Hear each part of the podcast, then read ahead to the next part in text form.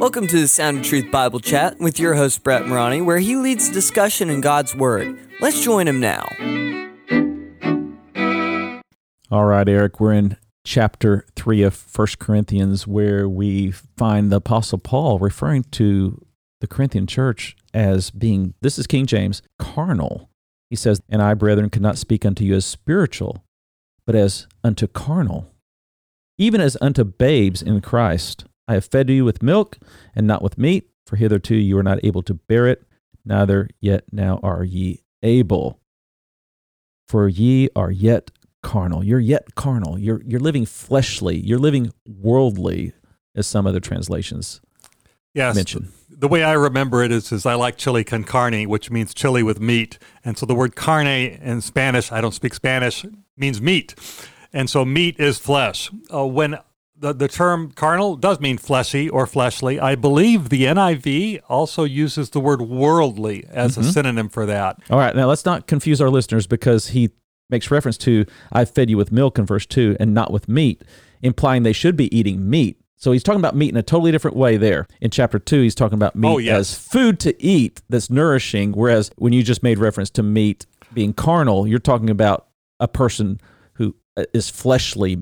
And so that that's two different words. To, I don't want to confuse our listeners here with with that. So Yes, I, I suddenly see how that could be confusing. Um, no, the word carnal here is intended to be a contrast to the word spiritual. It's the and we've I think we've uh, recognized that the, the the Bible refers to a contrast or conflict between the flesh and the spirit. especially in book of Galatians, Yeah, uh, chapter five. In chapter five, we see that the, there's a warning that the flesh desires against the spirit, and the desires of the spirit are contrary to the of the flesh, and these two are opposed one to another, so that you can't do the things that you want to do. And then earlier in the same chapter, it, it talks about the works of the flesh are evident: adultery, fornication, lasciviousness, idolatry, murder, envy, witchcraft, etc. Versus the but the fruit of the spirit is love, joy, peace, long suffering. There is a contrast between the works of the spirit in your life, that means the Holy Spirit, and the works of the flesh, which means your own appetites. And that and just to be more specific, there the the words used. It's the fruit of the spirit, not the works of the spirit. Oh, it's the works of the flesh. It's what we work out of our flesh, but we cannot work spiritual things ourselves. It is the fruit of the spirit's working in our hearts and lives. yes, thank you. Just a little distinction there. Absolutely important to keep to keep there. So back in chapter 3, he's referring to these saints. He's already declared that they are sanctified back in chapter 1 verse 2. We're talking about 1 Corinthians now. But then in chapter 3, these sanctified people that he's writing to, he calls them carnal, fleshly. Why? And, uh, their Because of their behavior, right? their be, their behavior is not befitting the behavior you would expect of a Christian. You do expect some growth and maturity, and right now they're acting in an immature or childish way. And we see a couple of those ways they're being immature in the following chapters. For example, in chapter 5, there is a man in their fellowship who takes in, apparently, she's become a widow, to his father. So his stepmother, he takes her into his home, but then she becomes his sexual partner. This is not good. Uh, yes, this is not good. Now he may have thought it was being a good thing, and it even says that you know that you and the Corinthian church are proud of this because uh, she's not married by, she's not related to him by blood, but by marriage. But they don't recognize that the reality of marriage does change. The two become one flesh, as another example of the word flesh here. Um, the, the marriage covenant means that no longer can you treat this person as a stranger. She has to be treated exactly the same as a mother, and so therefore it becomes a crime of incest. So, you know, it says they're proud of this. Now, the only way I can relate to that today is I do know of some churches, and I've heard some pastors brag about how their church is so affirming and accepting and welcoming that people come and become a part of their fellowship and it regularly attend who embrace lifestyles that are ungodly. They continue in rampant sin in their lives, and, and the pastors are proud to say, Look how loving and accepting we are.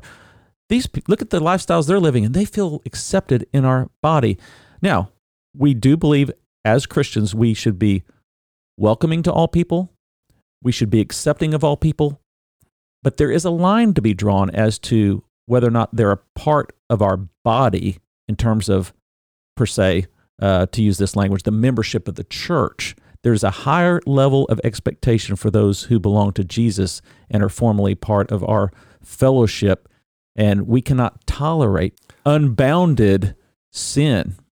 The Bible says that Jesus is the one who receives sinners. This man receives sinners and he welcomes them. But the thing is, he welcomes them for the uh, for the purpose of saving them from their sins, not saving them and, and justifying their sins. The Bible says his name will be called Jesus because he will save us from our sins, not save us in our sins. He welcomes us and then he changes us. And if a person refuses to be changed by the grace of God, uh, that's a problem. If they're going to be a, remain a part of our fellowship and actually be part of our body, we're welcoming them to come here.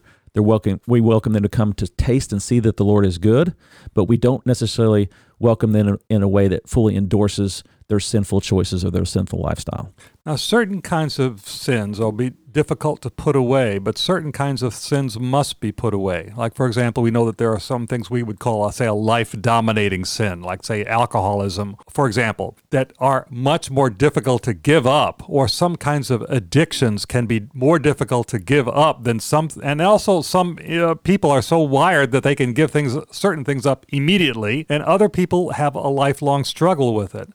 And so there has to be a, a tolerance and a understanding that there are different levels of growth and, and different growth rates for for people. Along with that, we also want to recognize what is the intent of their heart? What is the evidence of them seeking to overcome sin? If there's no evidence that they're seeking to overcome sin, but they they actually embrace wholeheartedly and rejoice in and for lack of a better term take pride in their sin, that's a problem.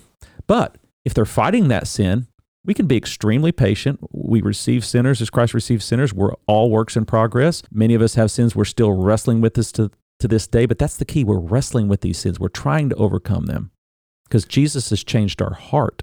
Yes, and and there are also a large number of what we'd call hidden sins that aren't as obvious as the case that it's here. Probably the most uh, egregious hidden sin in, in, America today is is pornography, mm-hmm. which has uh, the capacity, the ability to be hidden from nearly everyone that you talk to. That is a great point, Eric. And we don't want to shame those who are caught in particular sins or struggling with hidden sins. We want to rather offer hope and say, hey, bring it out into the light. Find a brother or sister in Christ of your own gender particularly in something of this nature, sexual, whether it's pornography or, or whatever it might be, and talk to a brother, sister in Christ, confess that sin, seek help, seek hope. One of our recent episodes, in our weekly interview episode, we interviewed Calvin Charles, who had this secret sin of pornography. So I encourage our listeners to go back and listen to that episode and hear how he found hope, hear how his wife helped him with that, and hear how God was able to overcome that in his life.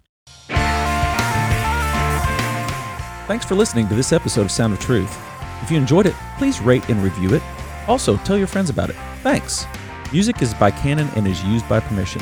Sound of Truth podcast is produced in collaboration with Harvest Jacksonville and is copyrighted by Brett A. Morani, 2022.